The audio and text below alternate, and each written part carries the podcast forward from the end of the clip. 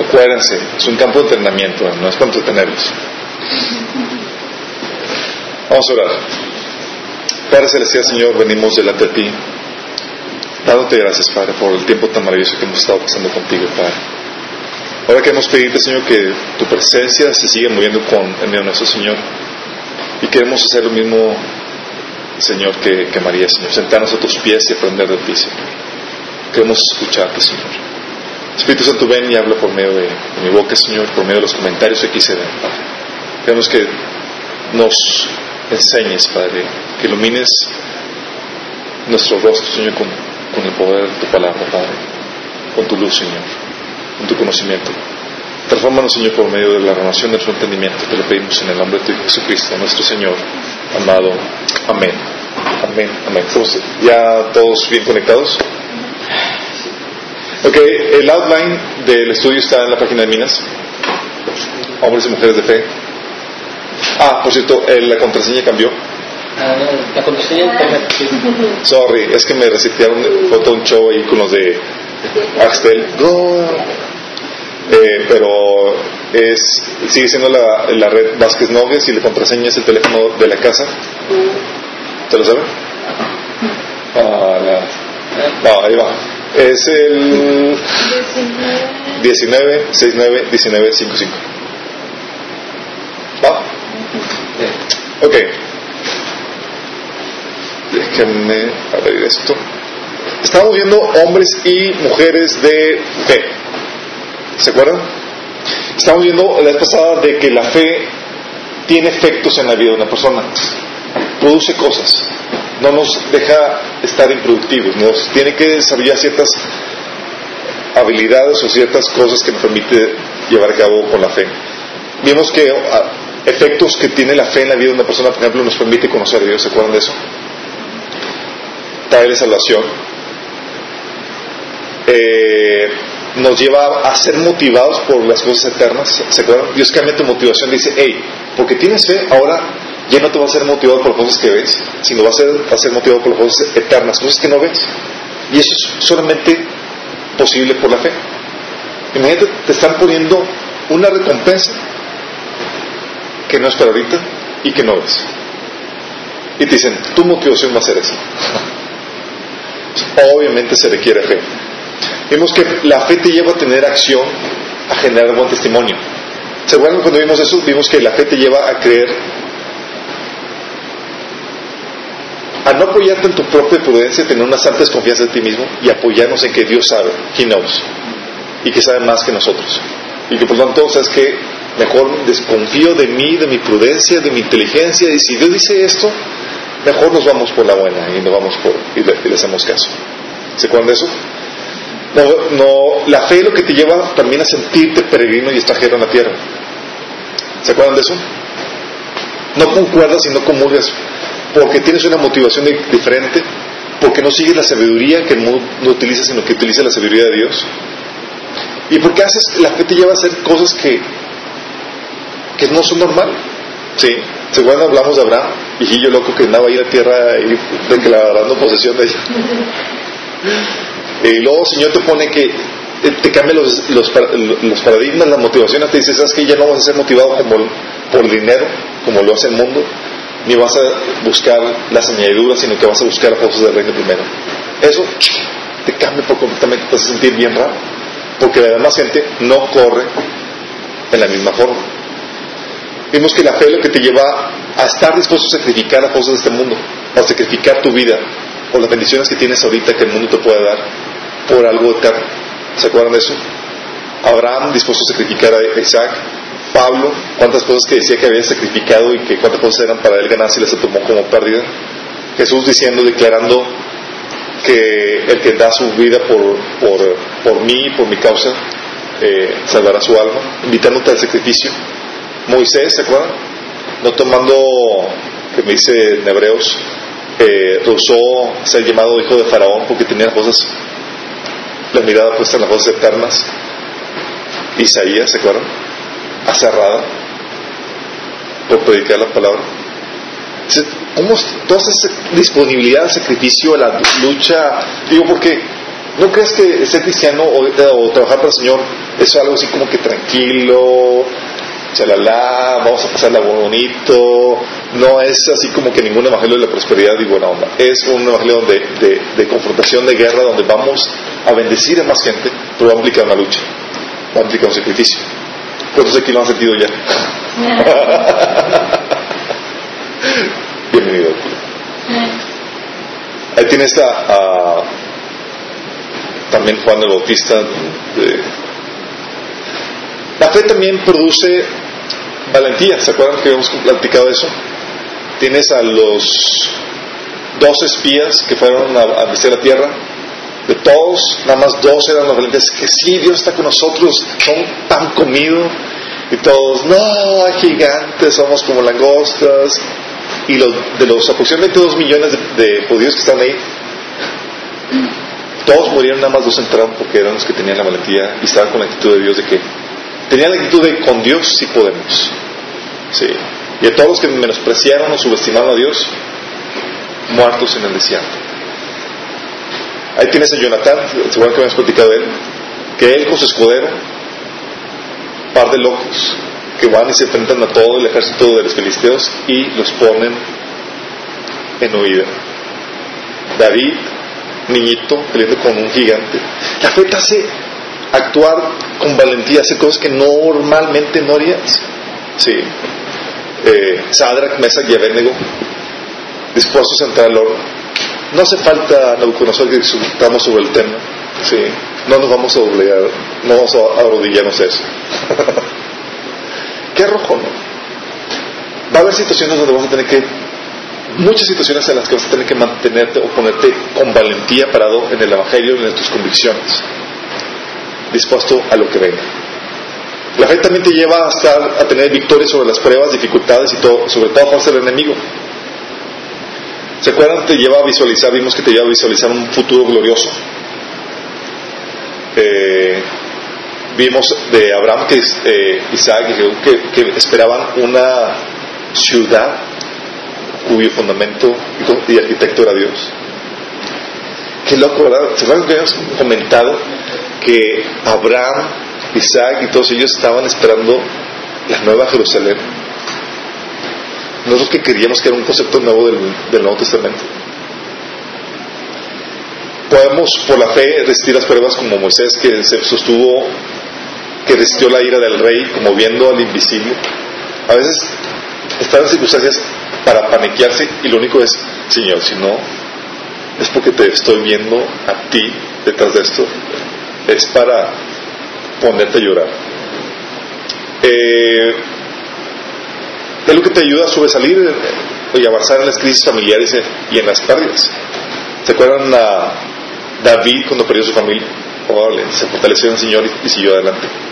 Algo que también creo que lo, lo tocamos a muy grande rasgo, o si es que no, no recuerdo, creo que lo terminamos incompleto, fue que la fe te lleva también a conquistar promesas.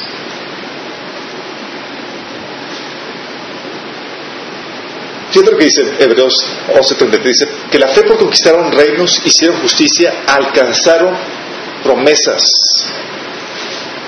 ¿Sabes cómo se conquistan las promesas que Dios tiene para tu vida? Las promesas, la fórmula para conquistar promesas viene en Hebreos 6:12. Fórmula para alcanzar promesas. ¿Dios te prometió algo? ¿Sí? Para tu vida. Si Dios te ha dado una visión, te ha dado un sueño, te ha dado una promesa, va a requerir que pongas esta fórmula en práctica. Hebreos 6:12 dice, a fin de que no os hagáis perdón, sino imitadores de aquellos que por la fe y la paciencia heredan las promesas. Fe y paciencia. Combinación en un mundo rápido donde todo es express, comida rápida, microondas, esto el otro, es horrible. Pero el Señor te dice, hey, si quieres recibir la promesa, vas a tener que ser paciente y vas a tener que mantenerte firme en la fe. ¿Qué razón no? Pero por la fe se conquistan las promesas. Recuerdo mi vida cuando comencé, realmente yo comencé a los 14 años, y empiezas a vivir una serie de problemáticas, dificultades, Y lo único que Señor me, decía era, mantente, hay un propósito para ti. Y el Señor, ¿cuál? Tú, mantente. Pasan años, pasan las pruebas, y hasta después de un tiempo empiezas a ver la recompensa y las promesas cumplidas. La promesa de Abraham, ¿cuánto tiempo se tardó? La promesa de la tierra prometida no vino sino hasta después a sus descendientes, siglos después. Padre de naciones. ¿Se acuerdan a, eh, a Caleb? ¿Se, ¿Se acuerdan quién fue Caleb? El segundo espía. El segundo espía. Pero también era de la tribu de, Judá, ¿no? de Leví, ¿no? Que eran los que no salían de caballo. No, creo que era de la tribu de Judá, si mal no recuerdo. Eh, Caleb eh, fue de los dos espías justamente con Josué, que trajeron el buen reporte y que estaban ellos desatados y que sí, vamos a conquistarlos. Nos vamos a, son un pan comido. Dios le dijo, le, dio- le dijo a Moisés, por cuanto en Josué y Caleb hubo una actitud conforme eh, mi corazón, ellos iban a entrar. ¿Cuánto tiempo se tardó en ver la promesa de Dios? 40 años. Llega Caleb, de hecho, nada más así como que rapidín, porque tengo, eh, acompáñame a Josué 14, del 6 al 15.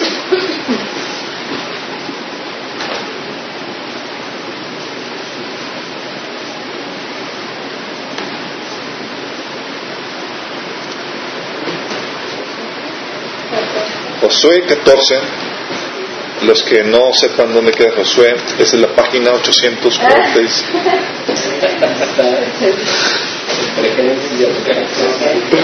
Sí, después de. Fíjate lo que dice Caleb, fíjate lo que... La, un heredero de promesas. ¿eh? Eso es para que no te desanimes en cuanto a la promesa de Dios. Dios es perfecto en el timing. Muchas veces nos usamos porque creemos que ya y en nuestro tiempo. Dios, Dios, tranquilo. Mi tiempo y tú te sometes, no yo a ti. ¿ok? Eh, um, fíjate lo que dice Caleb. Los dice, los descendientes de Judá se acercaron a Josué en Gilgal. El Kenesita Jaleb, hijo de Jefoné, le pidió a Josué, acuérdate de lo que el Señor le dijo a Moisés, hombre de Dios, respecto a ti y a mí en Cades Barnea. Yo tenía, ¿cuántos años? 40 años cuando Moisés, el siervo del Señor, me envió desde Cades Barnea para explorar el país con toda la franqueza, le informé de lo que vi. Mis compañeros de viaje, por el contrario, desanimaron a la gente y le infundieron temor. Pero yo mantuve fiel a, yo me mantuve fiel al Señor mi Dios. Ese mismo día Moisés me hizo este juramento. Fíjate la promesa. La tierra que toca en tus pies será herencia tuya y de tus descendientes para siempre, porque fuiste fiel al Señor mi Dios. Qué genial. 40 años llega la promesa. Y han pasado 45 años desde que el Señor hizo la promesa por medio de Moisés mientras Israel peregrinaba por, por el desierto. Aquí estoy este día con mis 85 años. El Señor me ha mantenido con vida. Todavía tengo, mantengo la misma fortaleza que, que tenía el día en que Moisés me envió para la batalla. Tengo la misma energía que tenía entonces. Dios es fiel. Dice, dame pues la región montañosa que el Señor me prometió en esa ocasión, desde que ese día, desde, ese día, tú bien sabes que los anaquitas habitan ahí y que sus ciudades son enormes, fortificadas. Sin embargo, con la ayuda del Señor, lo expulsaré de ese territorio tal como Él lo ha prometido.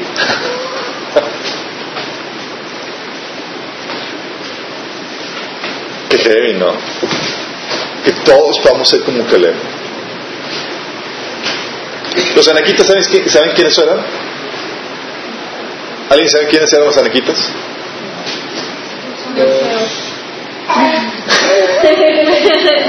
Los anaquitas eran los gigantes. Eran los gigantes. Imagínate el tipo de 85 años. Voy a destruir a los gigantes. Bastonazos. y y los sacó del territorio. Pues, porque sabía que Dios estaba con ellos. Muchas veces nos, nos friqueamos porque, ah, es el enemigo y tal cosa, y me van a atacar, y, el, y quiero extender el reino, y, y el enemigo va a venir en mi contra y me va, y pues va a haber lucha, ¿no? Tú debes ejercer la misma victoria, la misma fe de victoria que tenía este Caleb. Con el Señor sé que lo voy a destruir. A gigantes, pero voy a conquistar la promesa de Dios. Este ejemplo es un ejemplo típico de Dios porque la promesa de Dios requiere fe para conquistarlas. Va a requerir fe, va a requerir lucha. No esperes que venga el de plata. Puede ser, pero no lo esperes. Mejor alístate y prepárate para la batalla. Sí.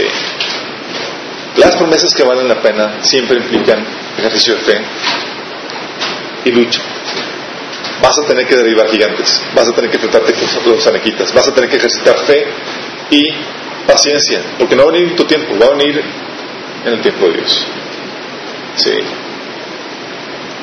La fe entonces produce esa que conquistes las promesas y que también emprendas cosas.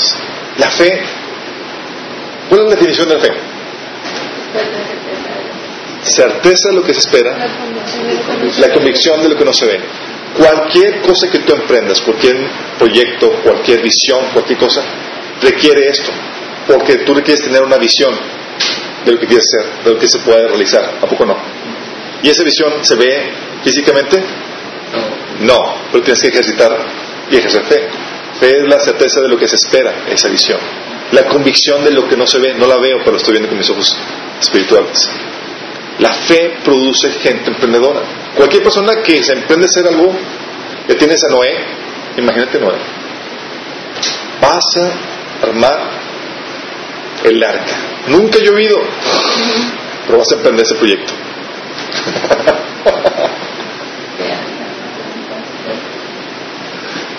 ¿Cuántos años fueron? ¿Fueron qué? ¿300 años? La, la, pura... La planta baja sin... sin no más imagínate el tipo con, subiendo eso durante más de... como fueron 300 años, ¿no? Sí, ahí eh, Una cantidad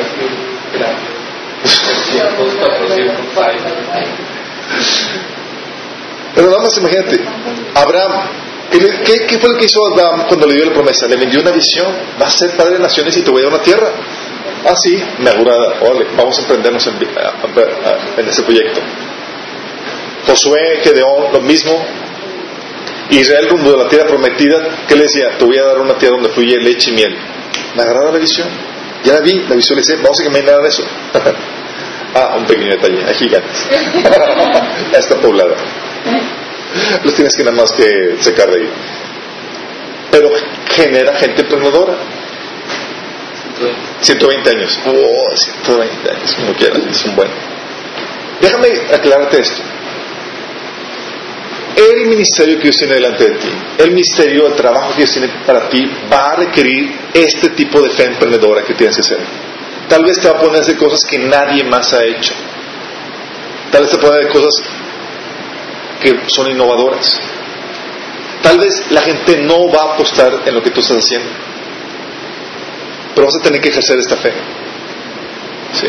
Recuerdo la vez que me, me menté, les he platicado esto que, me puso el Señor a escribir un libro y había demasiado trabajo para hacerlo. Y me estaba, oh, mi hijo quiere ser escritor. Se va a morir hambre. Y algo el Señor me dijo, si no aprendes a ejercer fe en tu don o en tu ministerio, nadie más lo va a hacer por ti. Porque el don y el ministerio se te dio a ti. Y es tu fe lo que lo va a sacar y lo va a desarrollar. No la de nadie más. ¿Estás consciente de eso? La fe genera ese emprendimiento. Y el ministerio que Dios te ha dado va a requerir que camines en esa fe. Tal vez nadie da ni un cinco por ti. Tal vez tú eres de los dos únicos que están con que vamos a conquistar la tierra prometida. Pero a ti se te ha dado esa fe para poderlo hacer. Esa es la realidad. Y tu ministerio va a ejercer, va a requerir esa fe para sacarlo adelante. ¿Nadie más apuesta? ¿Nadie más te apoya? No te importa eso. Lo importante es que tú tengas fe para sacarlo adelante. La fe trae, al final de cuentas, gloria a Dios. ¿Por qué? ¿Qué tal la, la diferencia? Dice Hebreos 11, 11, 16, dice, pero anhelaban una mejor, esto es celestial, por lo cual Dios no se avergüenza de llamarse Dios de ellos porque les ha preparado una ciudad. ¿Sabes qué hace Dios? Dice, cuando tú crees en un Dios que puede hacer cosas grandes y que puede hacer maravillas en tu favor, dice Dios, que lo honras con tu fe. Es como que, wow, o sea, no me avergüenza, eh, yo soy Dios de él, el que quiere si puedo. Sí. Oye, tal vez no tengas el don de sanidad, pero estás orando por, porque crees Dios lo puede hacer. Dios dice, yo soy su Dios. Sí. Tal vez tú no tengas ahí, no fluyes en algunas cuestiones, pero tú te, te. Dentro del reino de Dios es la única empresa el cual recompensa los intentos fallidos. Señor, yo creí que pudiste haberlo hecho y toda la cosa.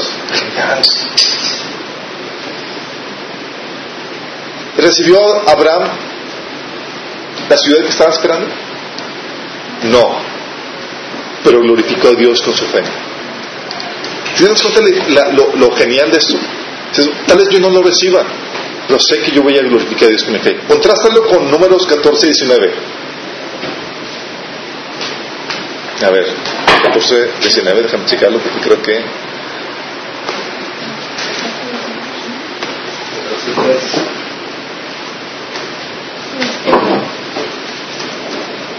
Aquí te lo digo, Pales.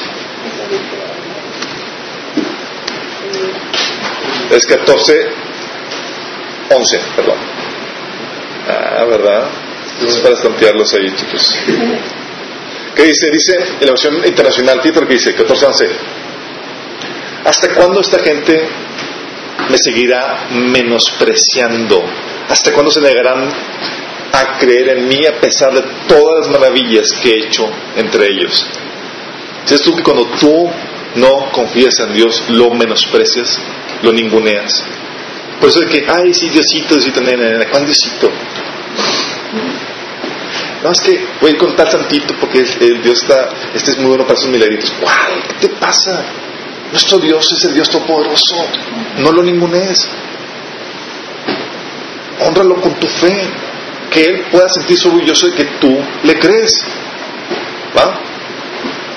Ok, eso fue el repaso de la vez pasada. Vamos a la siguiente.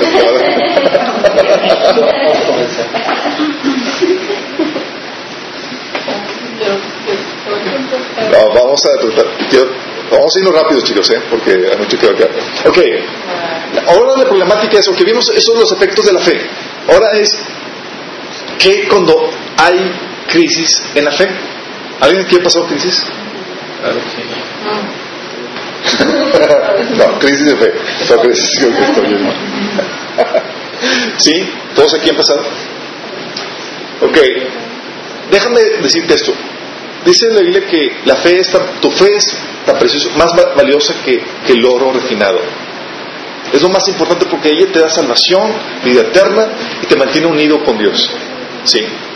Adivina qué es lo que va a atacar Satanás constantemente. Ah, la fe. Qué sabios chicos aquí. Revelation aquí anda todo lo que da. Ok. El enemigo tiene una meta y va a ser llevarte a que abortes la fe. Te quiere llevar a que a matar tu fe. ¿Es posible? Sí, es posible. Yo conozco, en mi caminar con el Señor, hemos comenzado con otros hermanos que ahorita no están aquí porque han abortado su fe. ¿qué pasó? No sobrevivieron. Ah, va una guerra y hay una guerra por tu fe. Sí. Satanás quiere robarla, quiere destruirla. Porque si sabe que si tu fe flaquea, te tiene preso a su merced. ¿Qué es lo que va a querer Satanás hacer? Por medio de la, de la crisis en fe que va a hacer, que quiere hacer en ti.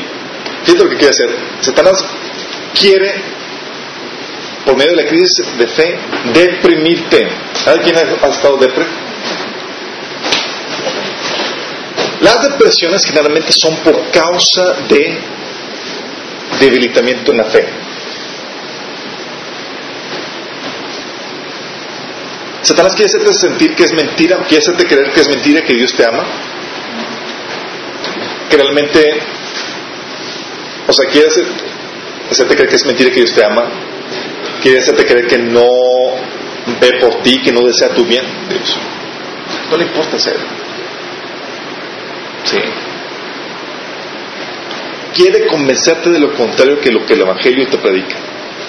¿Se acuerdan de los israelitas? Los israelitas eran gente de fe. Creían genuinamente lo que Satanás les decía. ¿En serio? O sea,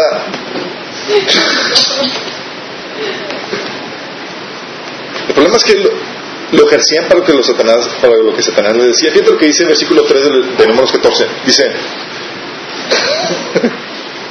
Ah, ve lo, que lo que tenía en mente. ¿Para qué nos ha traído el Señor esta tierra? Para morir atravesados por la espada y que nuestras esposas y nuestros niños se conviertan en botín de guerra. ¿No será mejor que volvamos a Egipto? Fíjate la concepción maquiavélica que tenían de Dios. Si Dios los hace milagros, tal cosa, es para que mueran en el desierto. Se le creyeron.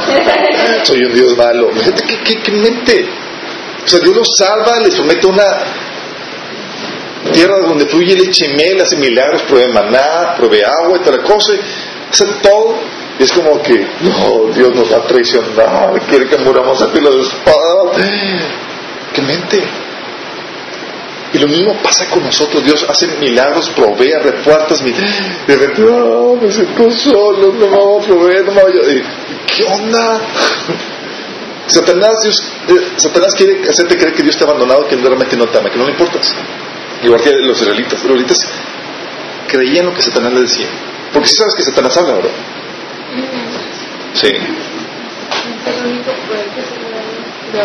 Es el único poder que se, efectivamente que se le va a hablar. Eh, aunque se le va a permitir hacer unos cuantos milagritos eh, ya tienen los tiempos, pero eh, Satanás quiere que interpretes a Dios por el lente de las circunstancias. ¿Cómo? Quiere que tu definición de Dios se desprenda de las circunstancias que te rodean. Sí. Y no que las circunstancias sean interpretadas por el Dios que tienes, que es muy diferente. Sí. ¿Cómo? Una persona de doble ánimo interpreta a Dios por la lente de las circunstancias. Si me va mal, es que Dios me odia o me abandonó. ¿Sí? Te quiere convencer de que Dios se puede definir por las circunstancias y por lo que tú estás viviendo. Y Dios quiere cambiarte el paradigma y dice, eh, eh, eh, eh, no, no, no, no. Tus circunstancias las definen tu Dios, el Dios que tienes. Sí. Dices, oye, el persona de doble, eh, Santiago habla de la persona de doble ánimo. ¿Saben cuál es la persona de doble ánimo? ¿Por qué es inconstante? ¿Por qué no cree? No, porque cree cuando todo va bien. ¿Todo bien? Sí, hermano, la fe declara que todo caso y, todo, así bien poderoso. Va mal, vamos a morir. Sí, sálese que pueda. Por las circunstancias. Por las circunstancias. O sea, es todo bien, la fe a todo lo que da. La cosa mal, y es una persona inconstante. No se mantiene porque su Dios es definido por las circunstancias. Es peligrosísimo eso. Fíjate lo que era con las personas de doble ánimo. Tienes un ejemplo muy claro con Israel, el Antiguo Testamento. ¿Se acuerdan de Israel? O sea, Dios hizo un milagro, la cosa. De repente, no hay agua, vamos a morir. Éxodo 15, 4. Y Dios se confía. Luego, están en el desierto. ¿Y qué encuentras en el desierto? Nada. y son dos millones de personas. Dios nos trajo aquí para morirnos de hambre. Éxodo 16.3. Sí. Su fe era, estaba bien cuando todo iba bien. Nada más veían alguna crisis y esto se paniqueaba. Y luego Dios le dice, ok, les doy. ¿Quieres comentar algo? Muy claro, la selección. Y no... Totalmente. la selección, exactamente. Y podemos aplicar que el espíritu de doble, de doble ánimo está muy generalizado. Oye, le da Dios de comer. Luego les da de comer, lo ora porque les da de comer siempre lo mismo. Ah, siempre me da maná, tenemos carne, antes teníamos ajitos y cosas así bien raras que, que extrañaron tu Éxodo 19 de 4 al 6. Oye, oye, así como que tienen unos líderes que, que dieron sus vidas por ellos, se esforzaron, dejaron la esposa y tal cosa, y dice, no, ya no me caen bien los líderes. O sea, complacerlos. Estaba en chino. Una persona de doble ánimo es difícil complacer. Es no me pongan incómodo. Es dame lo que necesito porque si no mi fe va a estar en crisis. Es complicado. Lo contrastas con las personas del Nuevo Testamento que mencionan en la Biblia. Es muy diferente. Si tú piensas que tu fe en el cristianismo es para ponerte cómodo, déjame decirte que no es así. Sí. Entonces el evangelio que se predica de que no, sí, prospera, Dios quiere que prosperes y que te bendiga, que tú estés bien y toda la cosa y que eh, va a haber situaciones difíciles. Fíjate en el Nuevo Testamento cómo manejaban las situaciones críticas. En el Nuevo Testamento el paradigma era, era en los hombres de fe, Dios me ama, por lo tanto, esta situación va para mi vida. ¿Cómo definen las circunstancias de acuerdo al ente que tiene de Dios? Eh? Muy diferente. Oye, hay crisis, hay situaciones difíciles. 2 Corintios 4, 16, 17. Esto añade un mayor peso de gloria. ¿Qué te pasa? Estás loco, estás sufriendo, estás... Eh, esto es para mi gloria. Oye, estás pasando por pruebas y dificultades. Santiago dice, tenlo por sumo gozo.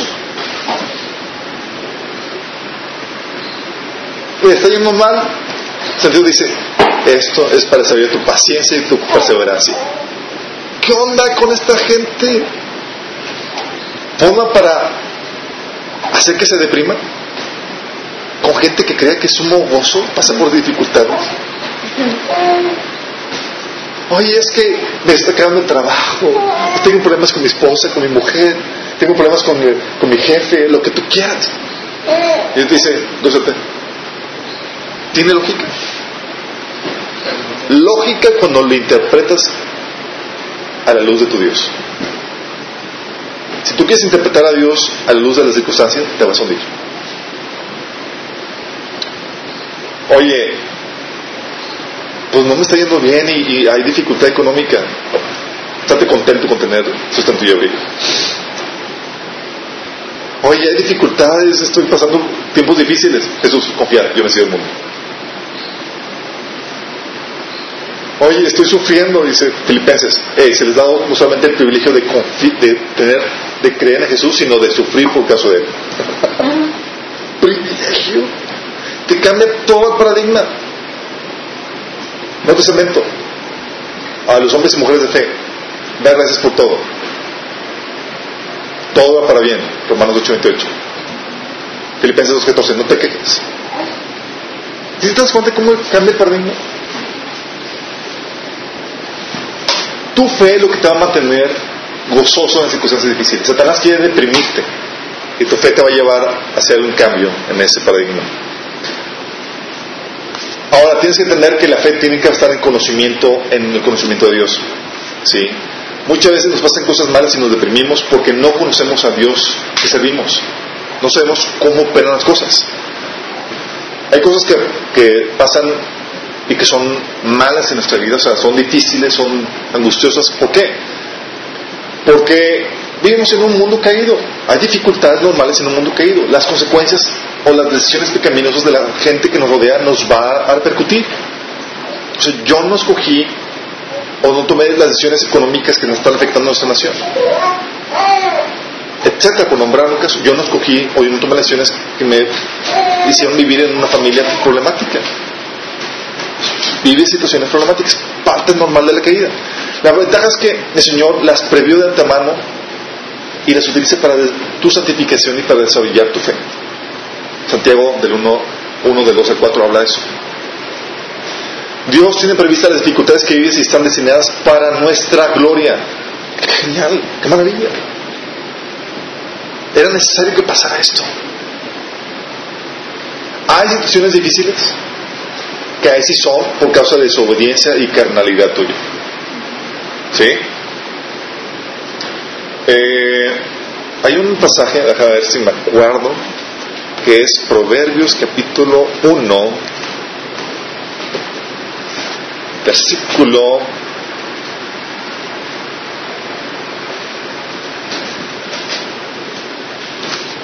veinticuatro, veintiséis. Está, está bien fuerte, chicos, sí. Pero bueno, es mejor lo guardo por ahorita para, para avanzar. Ahorita, téngale, téngale, téngale, téngale. Ahorita lo que dices sobre el no conocer a Dios, sobre entendimiento. En Mateo 13 está la, palabra, la parábola del sembrador. Está la parábola y luego la explica. Sí. Y, la, y es sobre una semilla que cae en diferentes tipos de tierra. Y una semilla, un tipo de tierra es la que cae sobre el camino y que es antes Y entonces en la explicación de Jesús dice, cuando alguno oye la palabra del reino y no la entiende, viene el malo y, la, y arrebata lo que fue sembrado en su corazón. Este es el que fue sembrado en su corazón. Pues cuando no llega a haber entendimiento, pues el malo viene, el enemigo viene y roba lo que, lo que ya te fue sembrado. Tiene que ver con eh, Obviamente. O sea, tú requieres tener fe en la situación que estás viviendo. Y si tú no entiendes la seguridad de Dios para la situación que estás viviendo, no vas a poder ejercitar esa fe. Hay situaciones, tú tienes que entender por qué vives esas situaciones críticas, esas situaciones que uno vive difíciles. Tienes que entender que, que es parte normal del mundo caído. Tienes que entender que Dios las quiere utilizar para tu bien, para tu bendición. Pero también hay situaciones difíciles que tú te traes por tu propia cuenta. Sí. A ver, ¿dónde estoy? Así. Por ejemplo, hay situaciones donde Dios te quita ídolos, estás orando por situaciones de acá, estás orando y orando y tu visión, tu sueño, Dios no te lo da. ¿Qué pasó, Señor? No viene. Dice en Santiago 4.3, pedís y no recibís porque pedís mal para gastar en vuestros deleites. O sea, en cosas que amas más que Dios. Y Dios te dice, no, no, no, hay un idolito en tu corazón, vamos a secarlo. Y Dios te va... Dios va a hacer una cirugía en tu corazón para sacar eso. Sí. Porque con ídolos en el corazón no eres efectivo para Dios. En cualquier momento lo puedes traicionar. Y no te puede sacar del mercado y no te puede dar el ministerio con toda la plenitud que tiene para ti porque eres peligroso. Y a mí me ha tocado ver que Dios, bueno, no Dios, sino las circunstancias se dan, se cumple eso que está orando y ya se ¿Algo me lo repites? O sea, las personas que, que oran por ese ídolo y pasan las cosas, eso se cumple, entonces ya dejan de orar, ya dejan de tocar. Ah, sí. Es como que, Señor, te serví nada más por esto, ya lo tengo, ok, ya, adiós. O sea, utilizan a Dios para conseguir su ídolo. No es la intención. Sí. Machu Picchu. Dios a veces permite que viva las consecuencias de tus pecados. ¿Se acuerdan de David con ¿Sabe? Exactamente, Betsabé. ¿Qué hizo David con Betsabé? Uh, esa cosita así que vale.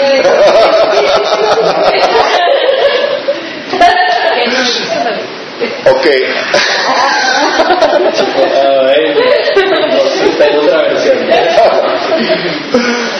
ok. Eh,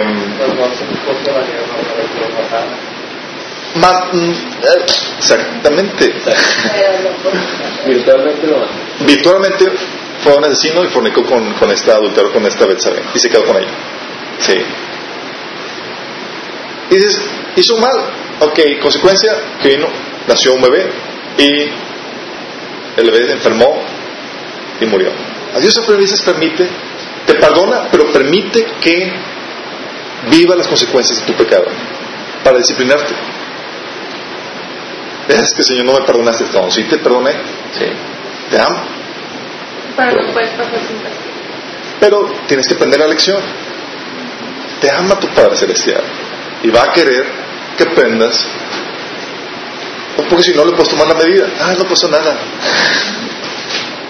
Sí.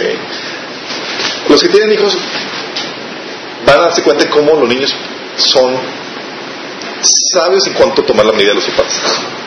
Ah, mi papá cumple su palabra y lo vuelve a hacer. Sí. Dios es un Padre celestial y un Padre perfecto y te va a dar tus,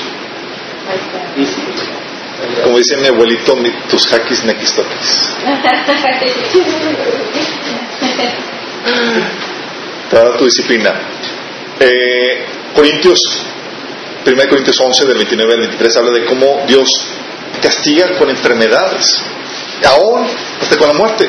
Dice, dice, dice, dice Pablo, sigue en forma normal, así como esporádica. No, pues por eso ya no hay, alguno ya no, ya no hay algunos entre ustedes. ¿Cómo? Sí, Dios los castigó. Fuego.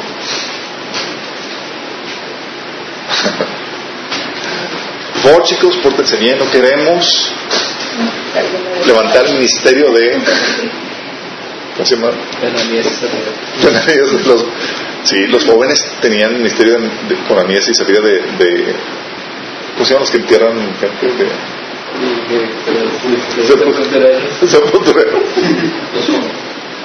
Los jóvenes, sí. La otra es porque vienen cosas malas en tu vida. No es por desobediencia. Si estás en carnal y reaccionas mal y tienes un matrimonio horrible y tú le dices, ¿por qué Señor me castigas? Y nada, pues, ¿cómo te explico? Sí. O desobedeciste a tus padres, o los deshonraste te- eh, con raíces de amargura y toda la cosa, y estás cosechando una vida mala. ¿Por qué el Señor me castiga? Eso tiene que ver porque por ignorancia de la palabra de Dios y sus principios. Oseas 4.6 dice, mi pueblo pereció por causa de, Por falta de conocimiento. por falta de conocimiento. Exactamente, por causa de ignorancia. sí. Es otra versión.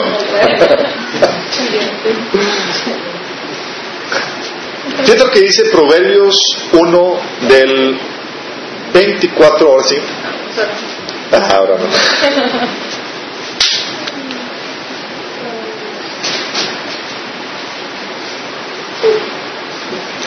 Está bien heavy esto. A veces dicen, ¿por qué me está yendo mal? ¿Por qué tal cosa? Estaba hablando aquí la sabiduría, ¿sí? Versículo 24 dice, fíjate lo que dice la sabiduría. Esta persona, eh, aquí en Proverbios le empieza a hablar como una, una mujer, ¿sí? Que habla y que busca y que grita en las calles para que, hey, atiendan, ¿sí? Dice, como ustedes no me atendieron cuando los llamé, ni me hicieron caso cuando los tendí la mano, sino que rechazaron todos mis consejos y no cantaron mis reprensiones, ahora yo me burlaré de ustedes cuando caigan en desgracia. Yo seré el que se ría de ustedes cuando les sobrevenga el miedo. Cuando el miedo les sobrevenga como una tormenta y la desgracia los arrastre como un torbellino. ¿Se acuerdan? lo que les habíamos comentado cuando viendo lo del discipulado los miércoles y les decíamos, chicos, va a haber dificultades en sus vidas. Si ustedes desechan el consejo, se van a lamentar porque requieren estas herramientas para, para poder enfrentar los retos que tienen en la vida normal. Hay situaciones donde dicen, ah, ¿por qué me está yendo mal? No aprendiste consejo. Sí. El discipulado no es solamente para llenarte de conocimiento teológico, es para que puedas aprender cómo sobrellevar las dificultades que vas a enfrentarte en la vida. Para que sepas cómo se puede vivir una vida sabia delante de Dios y puedas recibir las promesas de Dios en tu vida. Si no, va a pasar esto. Qué heavy, la sabiduría se ríe de ti. Ok, ¿qué, quiere más, ¿qué más quiere hacer Satanás contigo? Quiere hacerte claudicar la fe. Quiere que abortes la fe. Te busca hacer creer que no eres eh, completo. Eh, acompáñame a Lucas 22.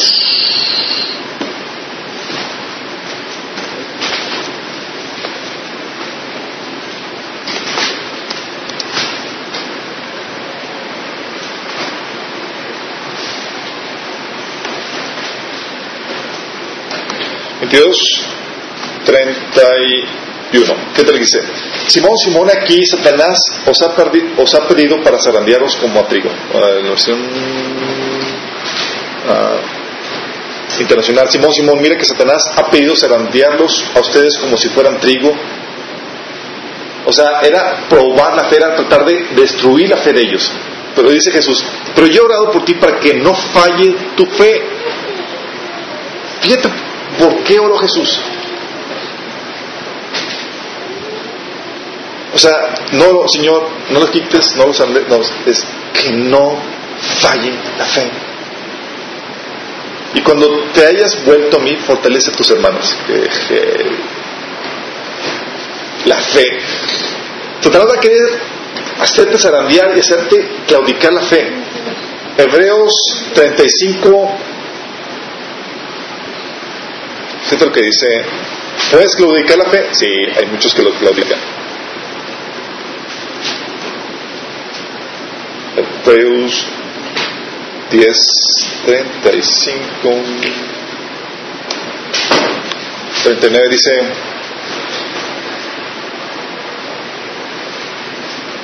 No perdáis pues vuestra confianza que tiene gran galardón. Aquí está hablando de que se mantengan en la fe. Dice, porque os es necesaria la paciencia para que así, habiendo hecho la voluntad de Dios, obtengáis la promesa. ¿Sí? Porque aún un poquito y el que ha de venir vendrá y no tardará. Más que justo vivirá por la fe. Y si retrocediere, no agradará mi alma. ¿Puedes retroceder en la fe? Absolutamente. Pero nosotros no somos de los que retroceden para perdición, sino los que tienen fe para preservación del alma. Satanás va a querer que claudiques fe. Va a querer que tú, va a quererte hacer creer que tu fe en Cristo no es real o que es una fábula, incluso. Hay mucha gente que ahorita con una, con una corriente que hay de que Cristo no fue un hecho histórico y cosas por el estilo y que fue un símbolo, un avatar de la era acuaria y cosas. No sé si vieron el video de Seikes, la era de, el video de este siglo. El video que se llamaba Seikes. Si no Estuvo muy de moda en el 2007, si no me acuerdo. Pero habla de todo, de que te dicen a grandes rasgos que el cristianismo es una fábula, que Cristo no es histórico y bla, todo. Libro. Es un video. Y es algo que se está empezando a enseñar muy fuerte. Y lo que quiere hacer el enemigo es llevarte a trastornar la fe en la que crees. ¿Sí? Como viene en 1 Timoteo 2.18, dice, algunos se han desviado la verdad diciendo que la resurrección se efectuó y trastornan la fe de algunos. Satanás va a querer trastornar tu fe. Va a querer llevarte a ser, a que te des por vencido de ti mismo. Algunos han tenido luchas y dicen, chale. Es como que estás tentado a darte por vencido en ti. Dices, soy bien cabezón. ¿Cómo es posible que el Señor... Así como que ya, Señor, ya, o sea, ni para qué siguen intentando. No, es lo que Satanás quiere. Es lo que Satanás quiere. Satanás quiere que te des por vencido de ti mismo y aún de otras personas por las cuales estás orando. ¿Se acuerdan de Judas cuando traicionó a Jesús? ¿Sí saben que Jesús, Judas se retractó de lo que hizo? La diferencia, la problemática es que se retractó, pero se dio por vencido de sí mismo. Se, ahorcó. ¿Saben que ustedes que Pedro también lo traicionó a Jesús?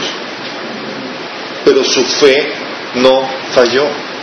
Sabía y creyó que Jesús podía perdonarlo y restaurarlo de ese caído. Satanás quiere que te conocido. Caíste y te, te echa, pero con todo. Te levantas y con muy apenas y vuelves a caer y te vuelve a echar.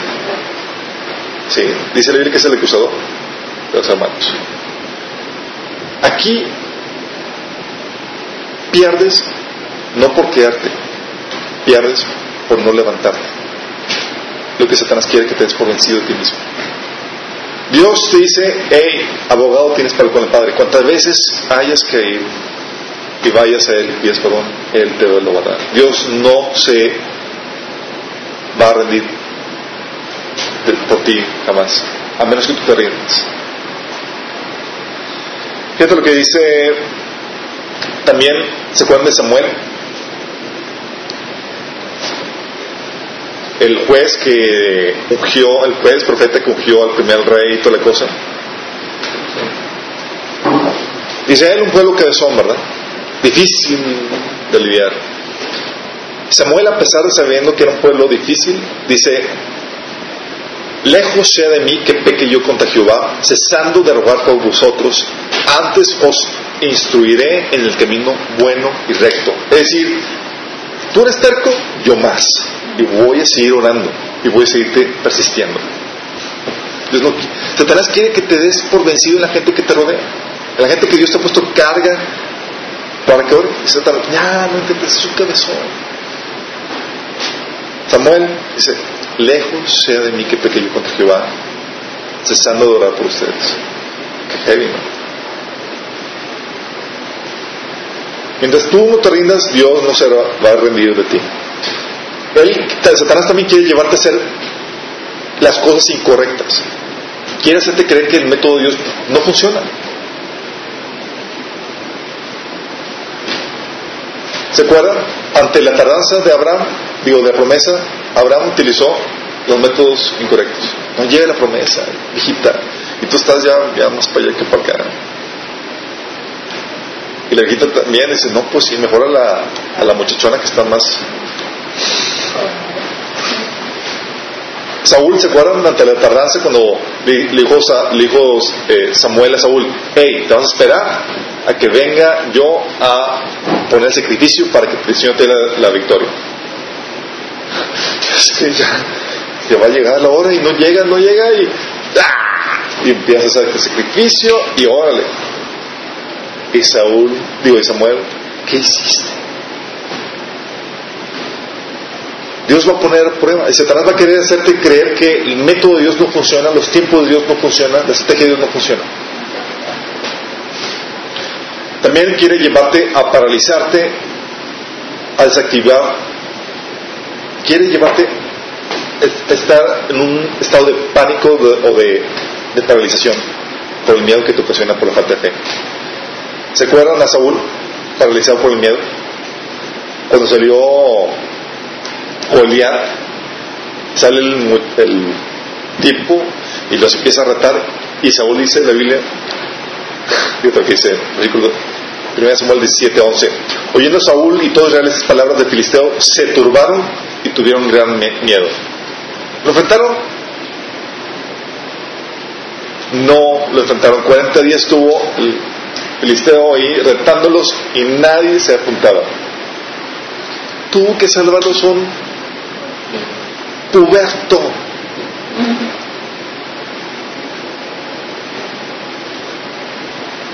O Israel imposibilitado para entrar a la tierra prometida, ¿se acuerdan? Vamos a morir. Designemos un capitán que nos lleve de vuelta a Egipto. La fe, la falta de fe, la, duda que Satanás quiere infundir te quiere llevarte a paralizarte para que no bases en la promesa que Dios tiene para ti. Adelante. O sea, está la promesa a, punto de ser tomada y tú, no. Te paraliza. Mm, tengo miedo. Mm, hay gigantes. O simplemente también te quiere atormentar. Satanás le gusta atormentarte. ¿Sabes tú que Satanás, cuando sabe las reglas de juego, te das cuenta que no tiene ningún poder sobre ti en Cristo Jesús? Y que al contrario, cuando tú sabes las reglas de juego, tú puedes atormentar y espantar al enemigo. Les he comentado que una vez tuve un sueño en donde un demonio me agarra la camisa así todo y me quiere espantar así como ¡ah! y me empieza a insultar y, se pone todo feo yo lo veo y me así me, tiene así eh, así eh, inclinado agarrándome la camisa y me atacó de la risa ja, ja, ja, ja, ja, y me, estoy botadísimo en la risa. Y el tipo estaba todavía más enojado. Y me lleva así de un cuarto a otro, sigue jalándome, pero no me podía hacer nada. Y me levanto y yo, de sueño, y yo, qué extraño. Y recuerdo que me levanté y en, el almuerzo resultó que una hermana y del Señor en, en, Cristo estaba teniendo problemas porque veía sombras en su cuarto. estaba aterrada. Y le platico la situación y le empiezo a explicar las reglas de juego, cómo se no puede hacer. Lo único que puede hacer es presentarse con cara de feo y asustarte. Pero no tiene autorización para tocarte menos que tú le abras puertas. Y cuando estaba atacando a risa era porque estaba en mi mente, qué loser. O sea, ¿piensas que me vas a asustar? ¿O piensas que crees que me puede hacer daño? O sea, no estás, ¿quién quieres asustar? Atrévete a tocarme. Atrévete. No puedes hacerlo sin menos que mi padre te lo permita. Soy hijo de Dios.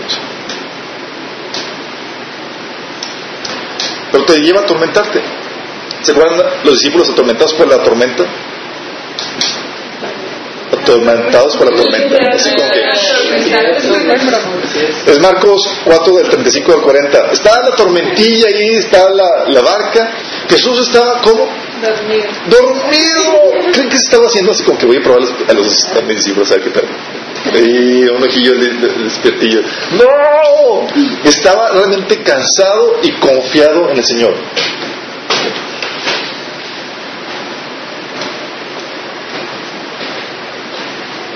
Y los discípulos estaban paniqueados. ¡Ah, Señor, vamos a morir, vamos a morir!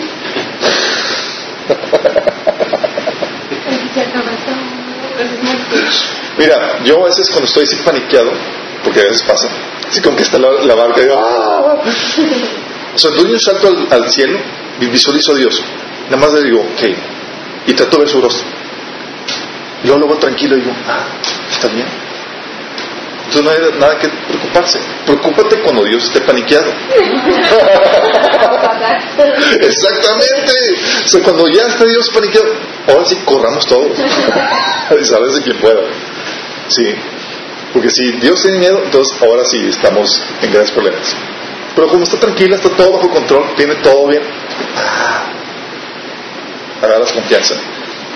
Pedro, ¿qué pasó con Pedro? ¿Se acuerdan por qué se hundió? ¿Por qué se hundió? Hombre de poca fe. Dudó. Porque dudar. Es que ¿a quién se le ocurre caminar sobre las aguas? No. Eh, se hundió porque dejó de ver a Jesús, empezó a ver las circunstancias, la tormenta que estaba el, el agua toda lebrestada. Y lo mismo pasa. Dejas de ver a Dios, dejas de mantenerte como viendo lo invisible y empiezas a ver las circunstancias que te rodean y te vas a hundir. Oh, me dinero la cuenta. Oh, me pasó esto. Oh, te tienes. Eh, tranquilo. Ve a Jesús, ve a Jesús. No te hundas, no te hundas. Sí. Israel aterrado por los gigantes. ¡Ah, gigantes!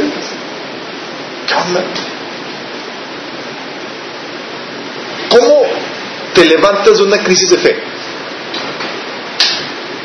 ¿Cómo se han levantado ustedes de la crisis de fe, chicos?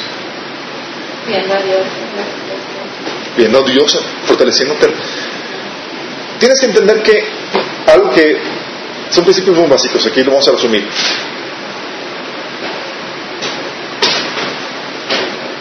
En varios, en unos cuantos principios. Tienes que alimentar la fe.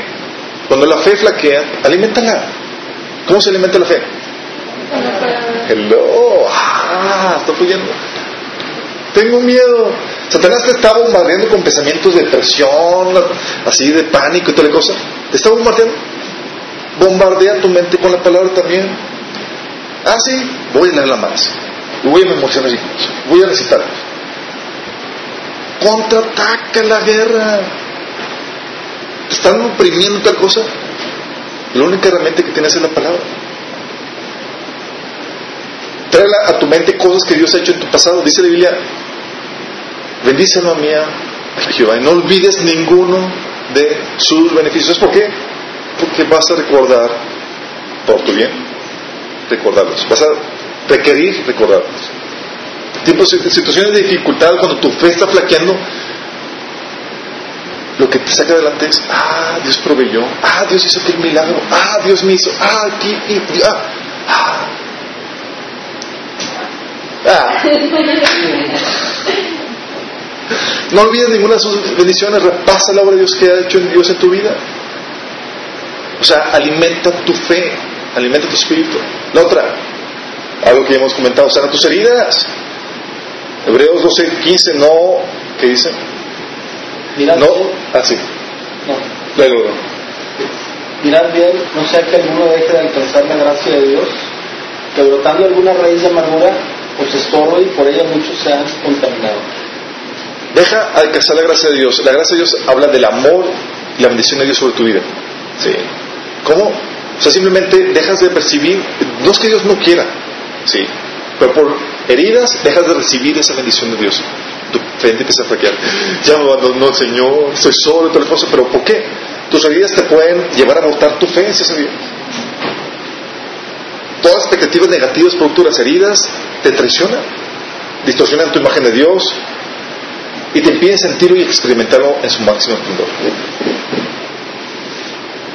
¿Qué otra cosa? Escoge tus amistades. Dice 1 Corintios 15, 33, no reis, las malas conversaciones corrompen las buenas costumbres. Estoy teniendo crisis de fe. No, pues sí, con la gente que te estás juntando, yo también, cualquier, hasta Jesús tendría crisis de fe. ¿En serio? Hay gente que te juntas que tienen malas actitudes y malos hábitos.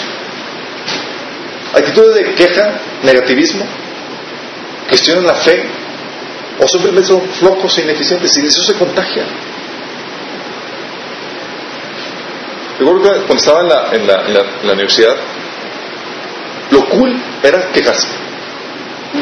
Y a ver quién se quejaba peor. Así que a, quién, a, que- a ver quién está tu- tupiendo más. No, es que el maestro me, no, me reprobó, me, hizo, me fue. No, a ti te hizo, a mí me fue peor, a mí me... Y era la queja, avanza. Sí, quiero contrario al avanza.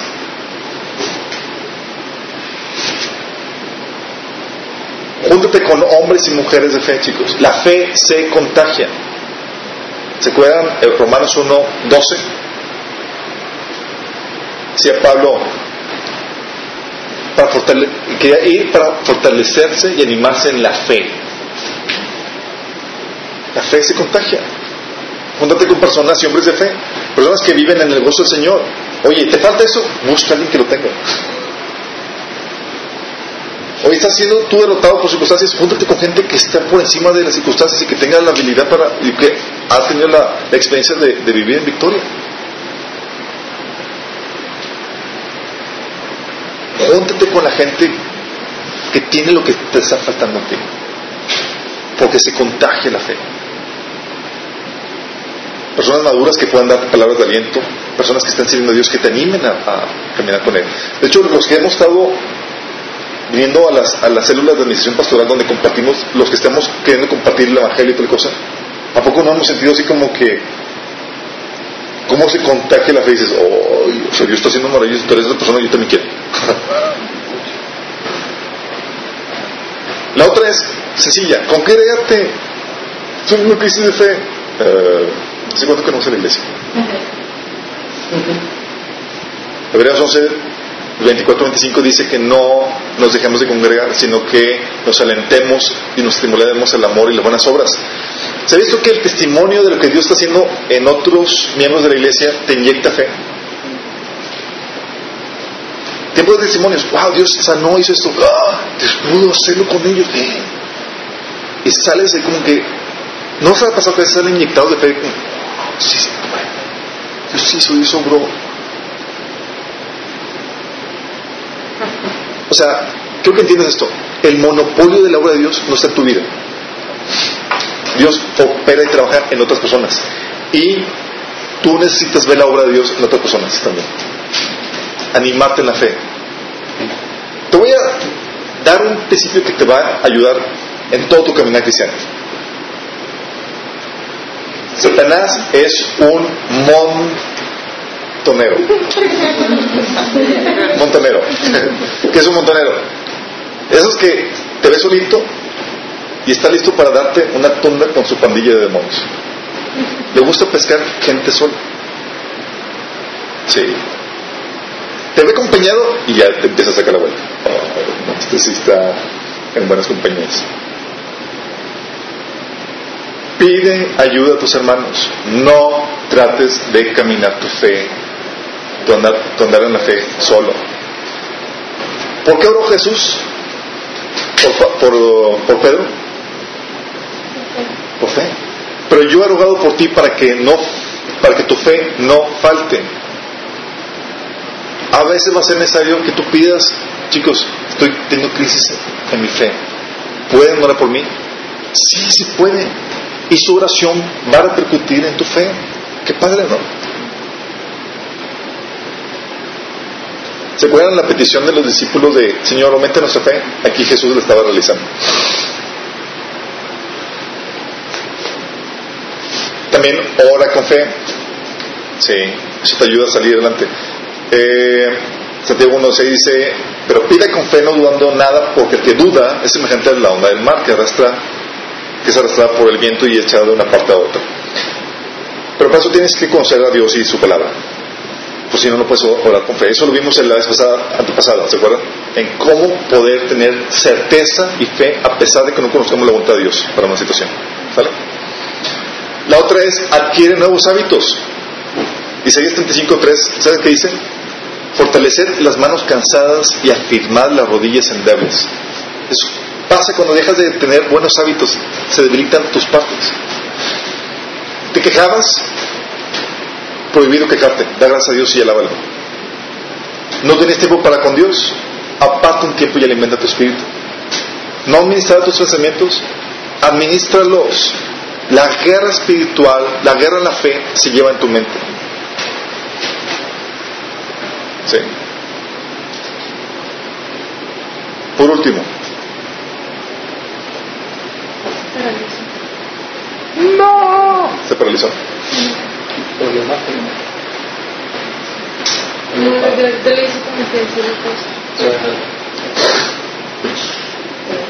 Bendición, bendición. Fíjense lo que dice. La otra cosa que te va a ayudar a mantenerte firme en la fe, chicos, es ten una santa desconfianza de ti mismo. En pocas palabras, no te creas Juan Camaney. Dice Corintios 10, 12. Así que el que piensa estar firme, mire que no caiga. O sea, si piensas estar firme, aguas.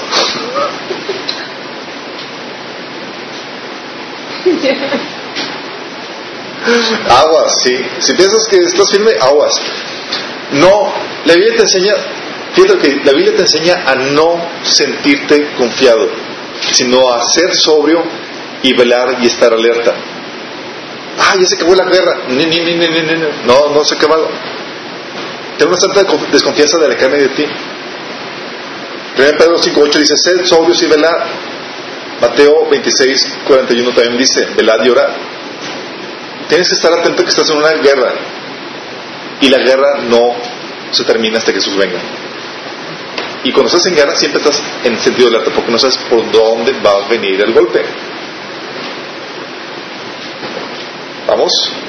No es que tengas miedo, es que estés alerta. ¿Va? No dejes de alimentar tu espíritu, no dejes, no te despegues de Dios, no te despegues de la congregación, de los hermanos, y no dejes de administrar tu, tu mente. Tienes que mantenerte firme. Cuando la fe y la crisis flaquean en tu vida, cuando hay depresión, cuando hay crisis, es porque no estamos haciendo lo que se debe hacer en esto. Te confiaste, no estás teniendo los hábitos correctos, no estás fortaleciendo la fe. Vamos, tenemos una oración. Padre Celestial, Señor, te pedimos, Padre, que nos hagas hombres y mujeres de fe, Padre. Que seamos personas que podamos animar a otros, Señor, en la fe. Fortalecidos en ti, Señor, por el poder de tu palabra, Padre.